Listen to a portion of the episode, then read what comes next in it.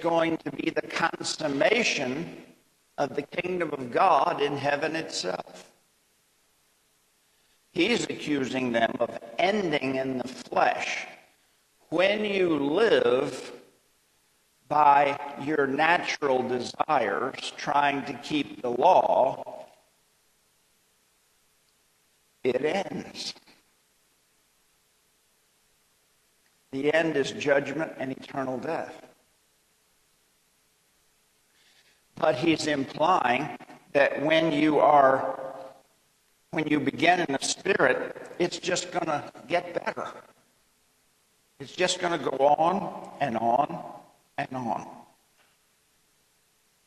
How much you experienced in vain, if it was in vain. Now, this is uh, something that Lutherans have to deal with. How many of your translations say how much you suffered in vain? Okay. And that can be the word. Um, we Lutherans like that word because Lutherans like to suffer. Just think about Lent. Okay, we like to suffer. Okay. But it may be applying something much different something that we're not really acquainted with. It could be that it is how much you experienced. How much you experienced. Now, Lutherans do not like to talk about experience and emotion at all. But it's part of leading the Christian life because you cannot divorce emotion and experience from the gift that God gives you. Like peace, joy, love. Those are things that you experience, and they are part of the great Christian life. They're emotional things. it is not bad to think in terms of the Christian life as experience and emotion. but what we don't rely on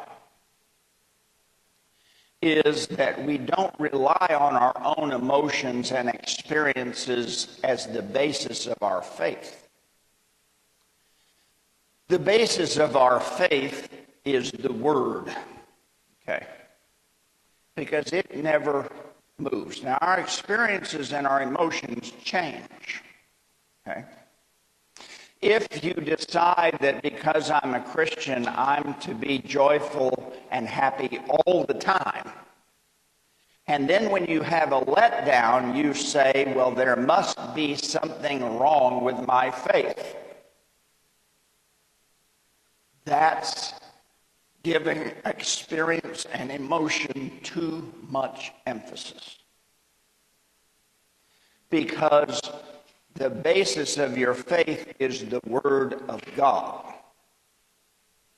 and it never changes. So even if you're having a downtime, you can flee to the Word of God, and it tells you your sins are still forgiven and you still have eternal life. And just because you don't feel the best today doesn't mean that God has abandoned you. So we have to balance that. And if we take it that way, then how much you experienced in vain, if it was in vain. Okay? He's saying maybe you didn't suffer. Maybe you didn't experience things in vain. Maybe it was for your good. So I just wanted to bring that out because sometimes we give emotions and experience a bad rap in the Lutheran Church. Um, now, next, verse 5.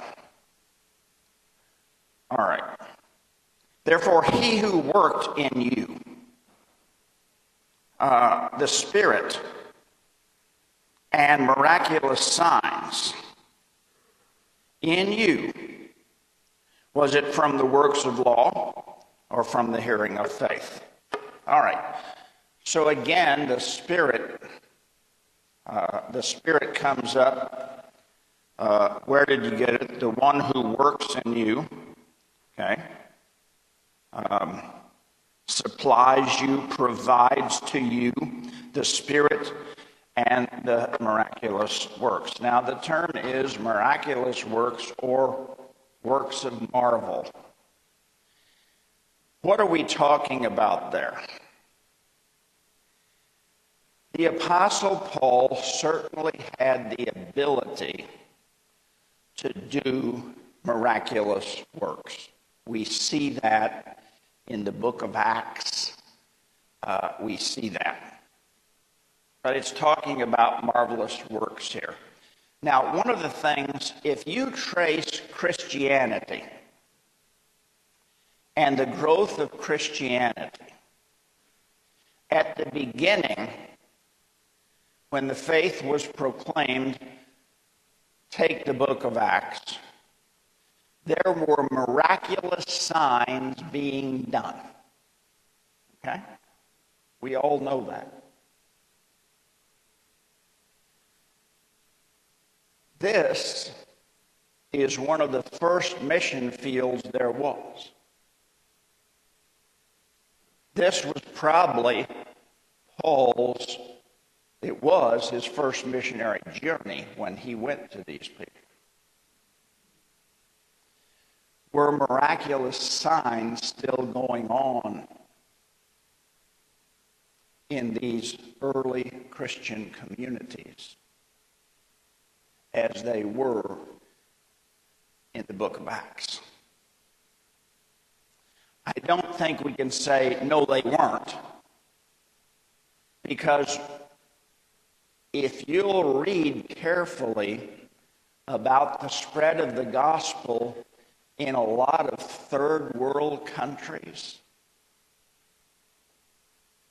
it's accompanied by miraculous works. It's documented when they first come to Christ. And so uh, we just have to take this here that Paul is saying that that kind of work of God in you, among you, through you, is just that a work of God.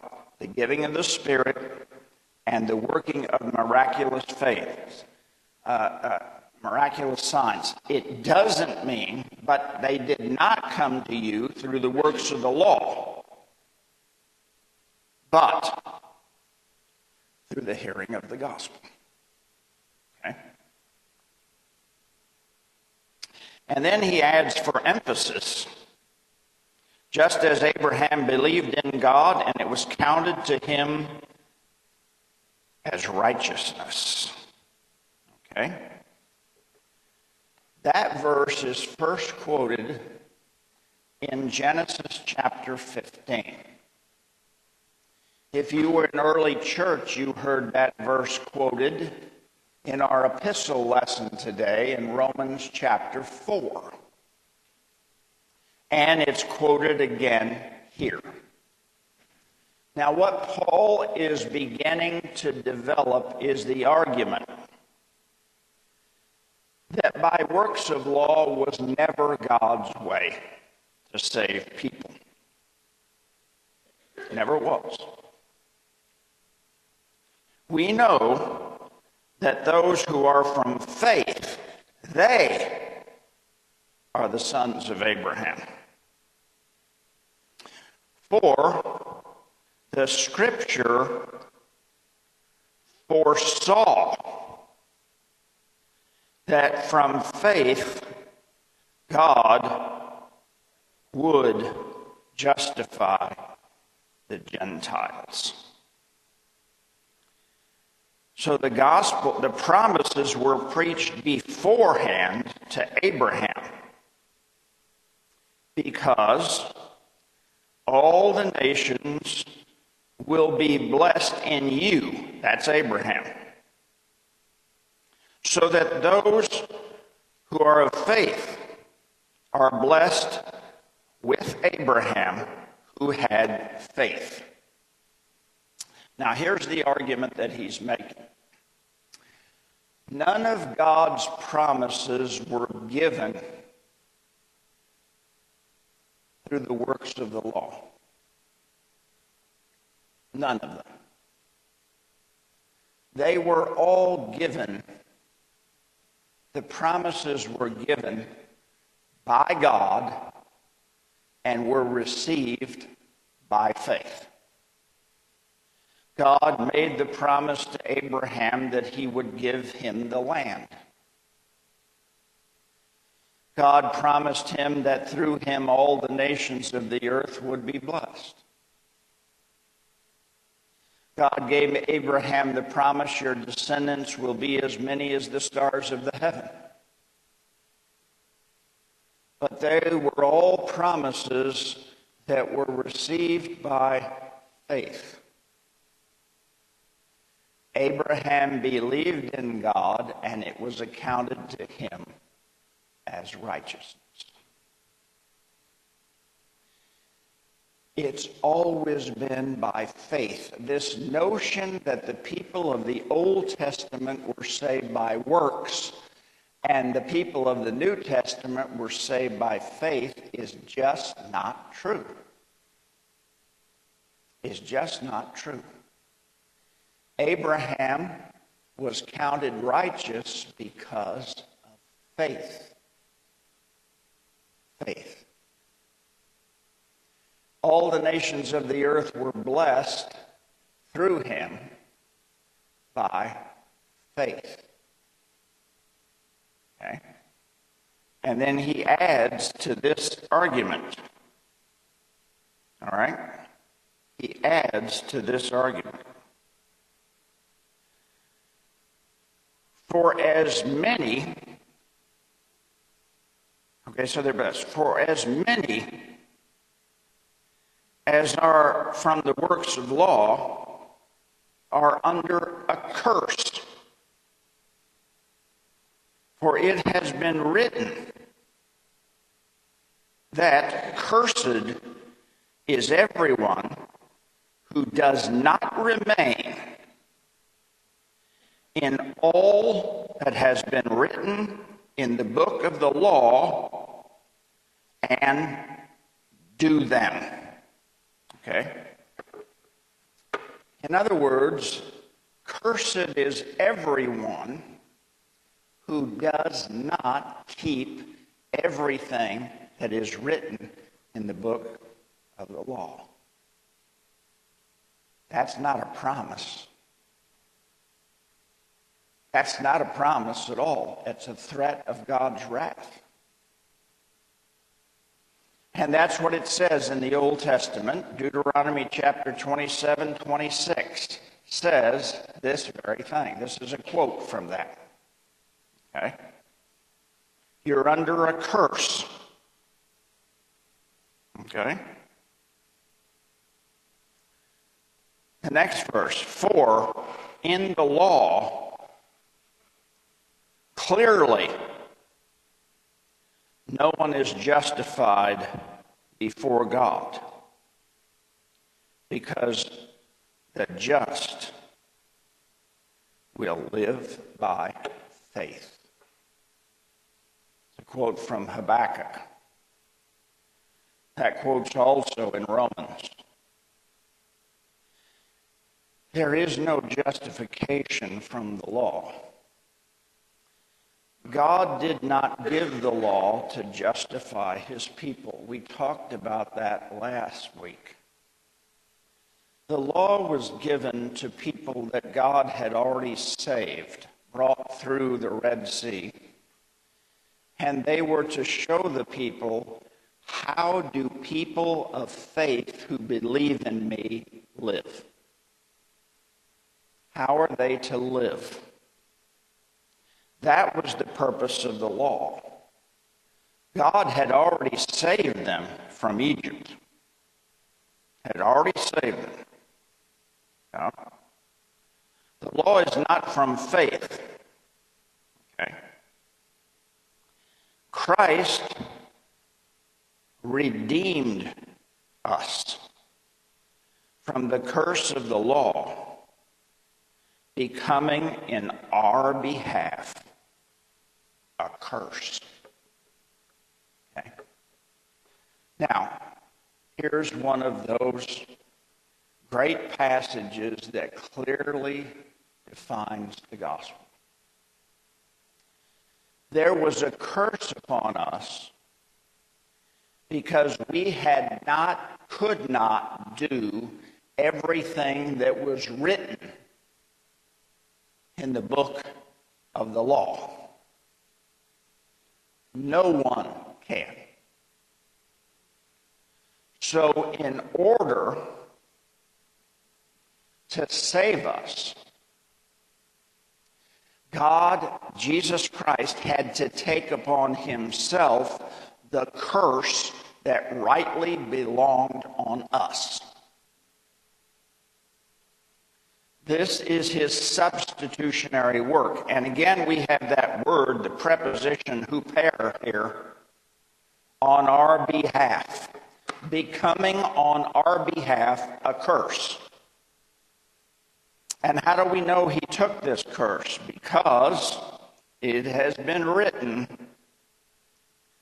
Cursed is everyone who hangs on a tree. Deuteronomy 21. We know that he's taken this curse upon himself because the Old Testament said, Cursed is everyone who hangs on the tree. Jesus Christ took the curse of the law upon himself. So that curse would not rest upon us. This is the substitutionary atonement. Okay? That he did it in our behalf. He took the curse that we deserved upon himself. Cursed is everyone that hangs in a tree.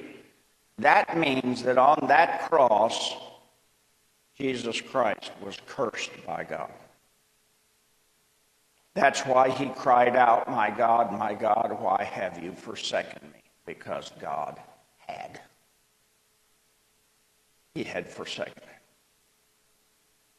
He was the curse. In that moment, under the curse of God's wrath and punishment, so that that would not be poured out on us. Okay? That's the pure gospel. Okay? So it would not be poured out upon us.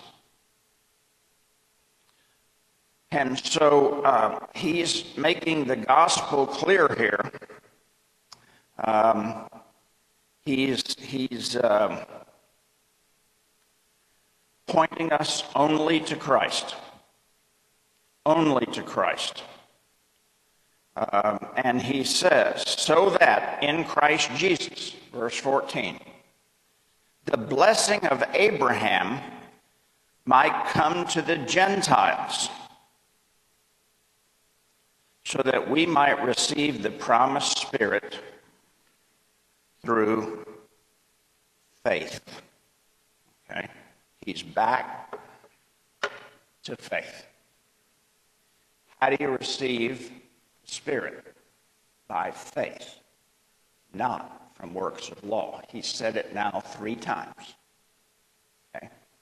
He's emphasizing that. Not through works of law.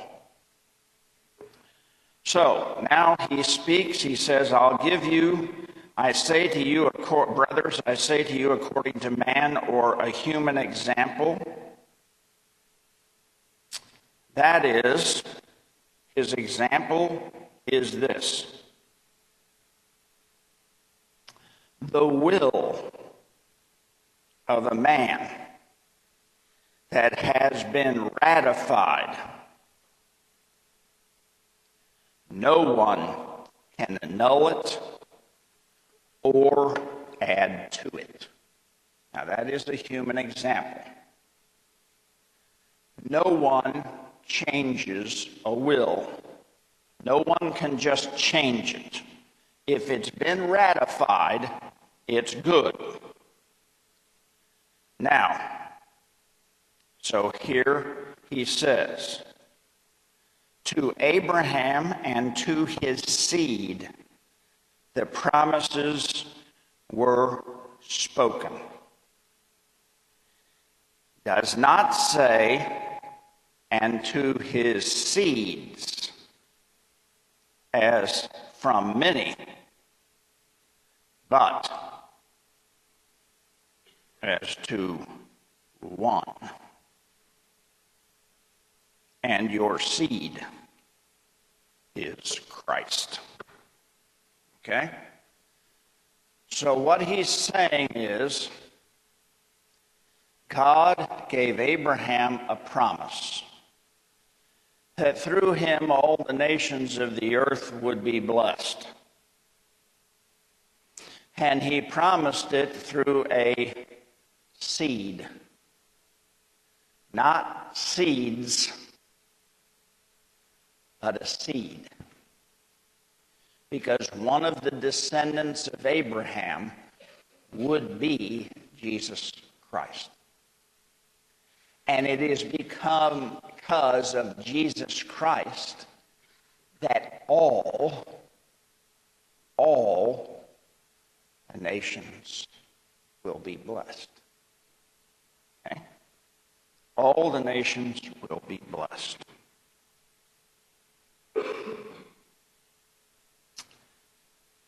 And this I say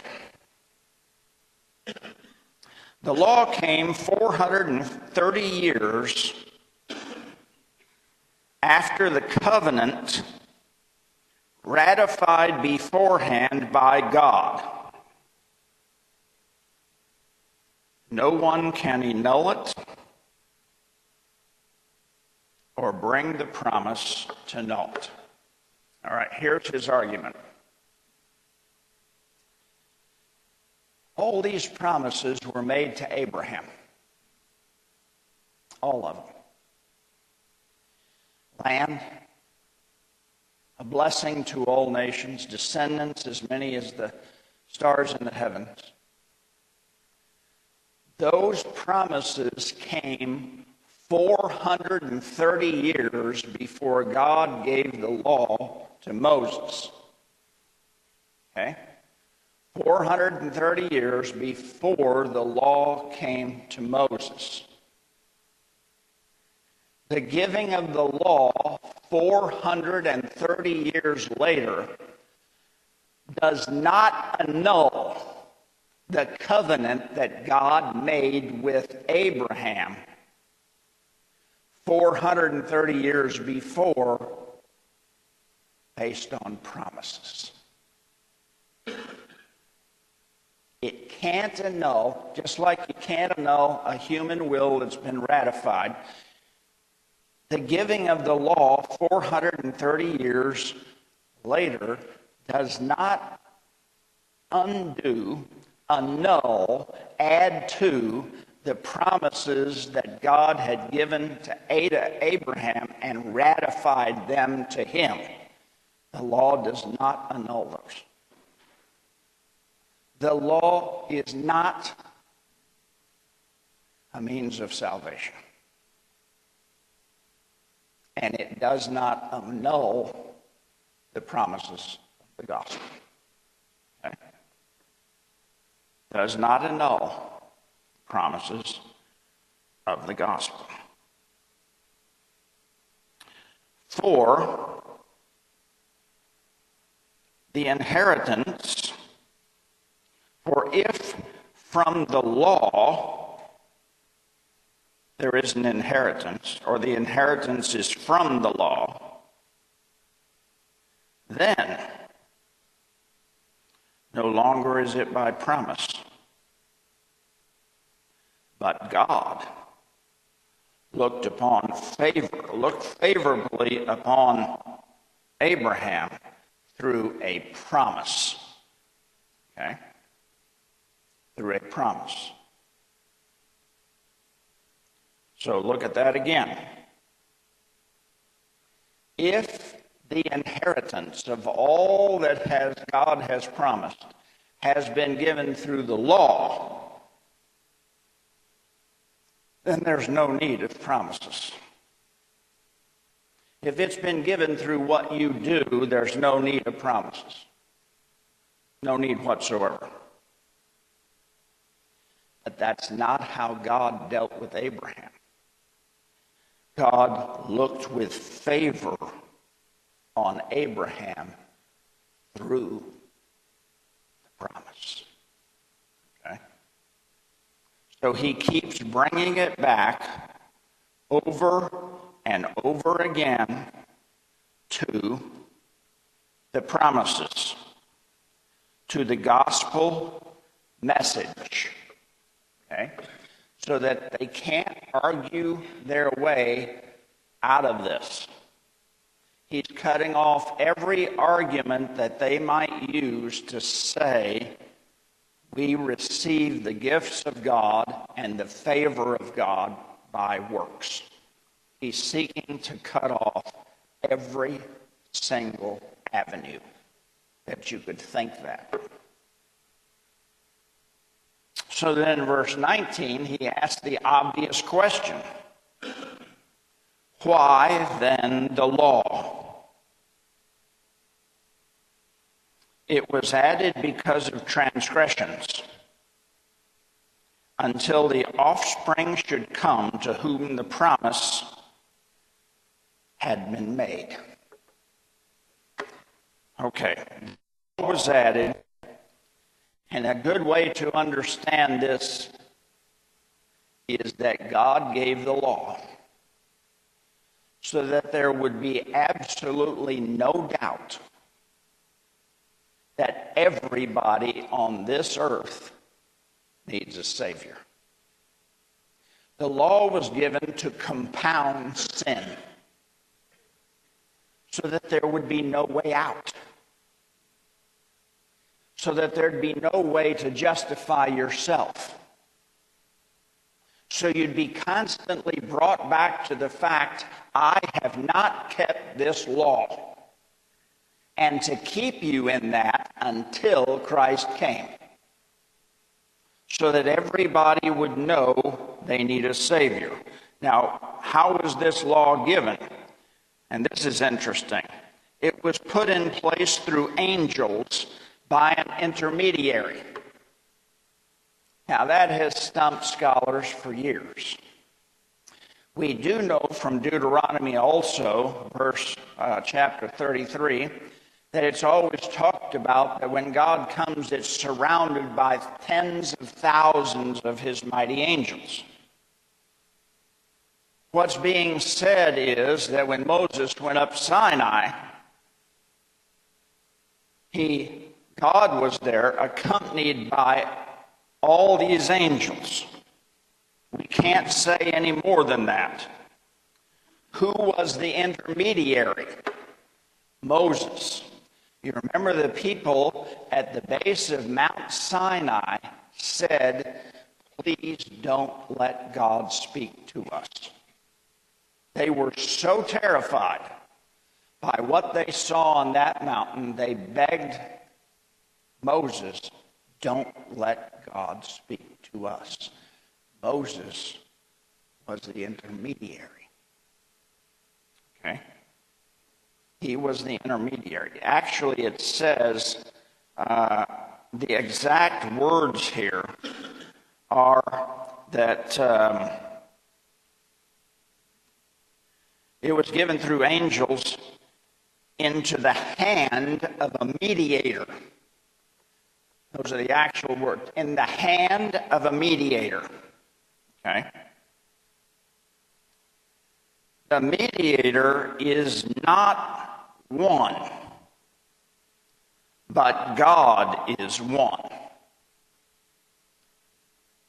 Nobody has absolutely any idea of what that means. Okay? You can read pages and pages and pages about it. Now, we know God is one. But who is not one? What's being talked about? Is it Moses and the angels? That's not one. What is it? There are seven or eight solutions that are proposed, and no one comes to much of a conclusion. The easiest thing to say is that it's Moses. Moses is not one, okay? As God is one. But beyond that,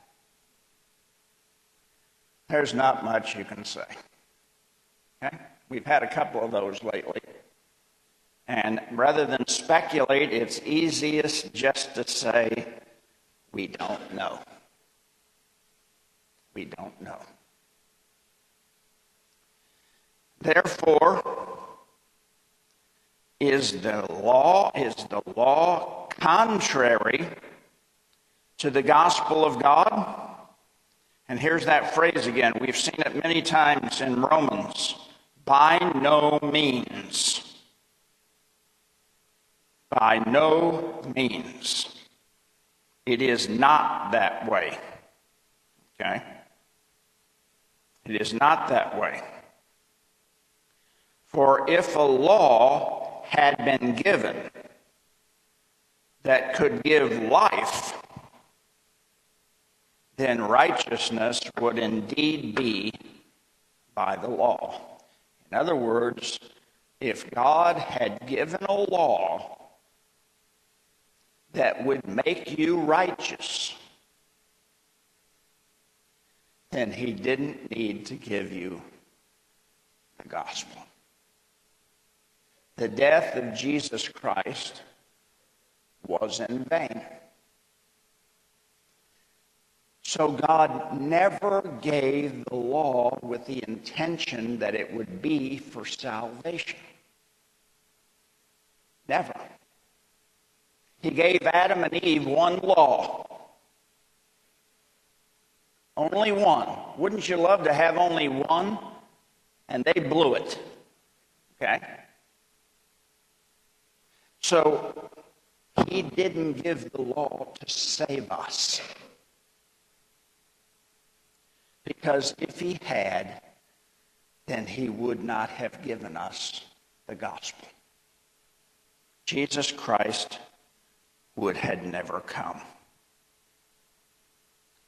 So then the law was our guardian until Christ came in order that we might be justified by faith. Okay. We're back to the law. It's a custodian. Actually, the word is pedagogue. Okay? Pedagogue. The law was to keep us discipline us, keep us focused on the fact that we need a Savior until Christ came. and then we would be justified by faith. Okay? That was the function of the law. But now that faith has come, we are no longer under a guardian. We live no longer by the law, but by faith.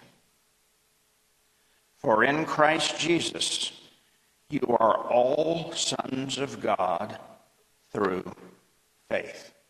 He's already said you're sons of Abraham by faith. Now he's saying you are sons of God by faith. You are sons of God by faith. And then, For as many of you as were baptized into Christ have put on Christ. The imagery of put on is to put on a new life, to recast yourself, to recreate. That God in baptism recreates you, and your old won't do. You have to be clothed with the new. Okay? With the new. That is why, when you baptize babies, many times there is a baptismal gown and it is white because you're putting on Christ. Okay? Over the sin and death, you're putting on Christ. Okay? You're recreated. Okay? There is neither Jew nor Greek there is neither slave nor free. There is no male or female, for you are all one in Christ Jesus. And if you are Christ's, then you are Abraham's offspring, heirs according to promise. There he is again. It started with promises made to Abraham. It's always been by promise. Through baptism, you are in Christ. Your sons, children of Abraham, and it's all by promise. No works of the law. None. So this chapter is much like many of the chapters we studied when we did Romans especially Romans chapter 4, which, as I indicated, is read uh, as the epistle lesson in church today. As you listen to that, if you hadn't been to church yet, listen for that, the parallel with this chapter Romans 4 and Galatians 3. Okay? And the purpose of those chapters by the Apostle Paul is to cut off any hope, belief, teaching, doctrine, anything that says salvation is in another way than faith in Jesus Christ. It's to silence all voices. Okay. Got a few minutes for questions. It's a pretty straightforward chapter. Yeah, Dan.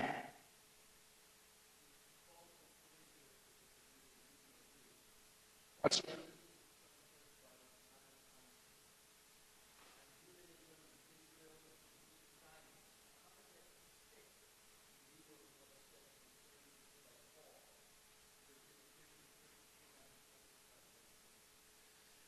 Now, ask that again. I didn't catch the first part.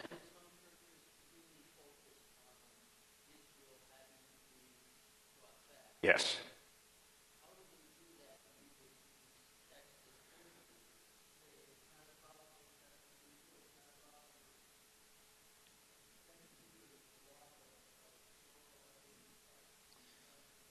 Yeah, his question is how can they be so focused on Israel? When a passage like this says it has nothing to do with race, creed, color, um, male or female, nothing. How can they become so focused? The, the concept, it has to be the way they view the word Israel. And in the New Testament, after you read Romans 11, it's very clear that Israel should be defined today as everyone who believes in Jesus Christ both Jews and Gentiles, which goes with this passage from Galatians. When you begin to define Israel as only the nation, it's going to be all messed up. it's going to be all messed up. Because then you get into the whole matter well, then is Israel, a nation, the only one saved? And how can they be saved since they don't believe in Jesus Christ? I mean, it just is a kettle of fish. Israel has to be defined as all believers in Jesus Christ everywhere. The word Israel in the New Testament context means the church. It's the new Israel. It's the church is the new Israel. Yeah.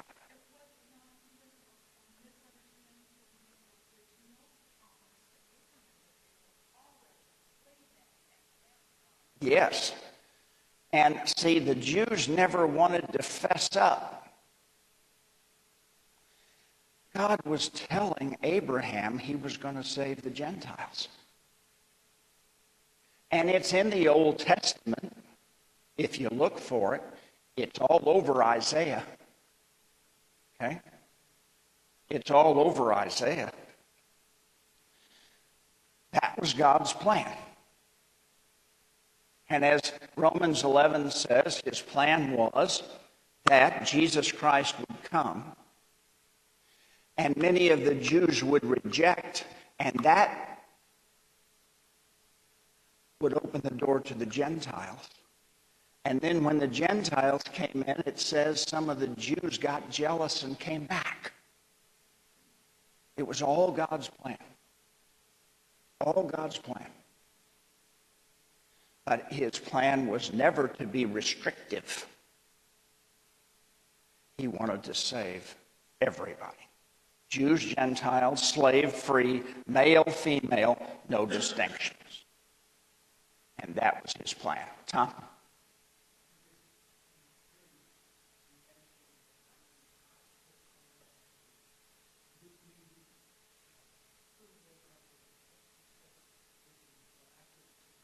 Sometimes there are. Uh, healings. Uh, blind receive sight. Yeah. They have been reported. They have been reported. And while it's easy for us to say, well, God doesn't do that anymore, I'm not going to say that. Okay? God can do what he wants. And if it takes that to bring people to Christ, he can provide that. But that's in a setting where people are not demanding signs, as in Jesus' day. Okay. All right. Yeah, bud. Uh, going back to verse 23 and 24, says, Now before faith came, you were held captive under the law, imprisoned until the now, Abraham was deemed righteous by faith, but here he's implying that the faith that we were held captive till the faith came. So this seems to imply that the faith of Abraham was looking forward to the Christ coming. I mean, the whole Old Testament perspective. The whole Old Testament, yes. Is that what he's getting? I think it is what he's getting at because it's not like faith didn't exist. That even people of faith have to be reminded by the law they need a Savior over and over and over again. Otherwise, they start believing they can save themselves. So I think that's exactly what he's getting at. And the whole Old Testament is to point to Christ. Okay? I've told you this before. Luther said I can find Jesus Christ in every passage of the Old Testament. Just give me some time. Okay? And on that note, we'll close. We'll start on chapter 4 next week. The grace of our Lord Jesus Christ and the love of God and the fellowship of the Holy Spirit be with us all. Amen.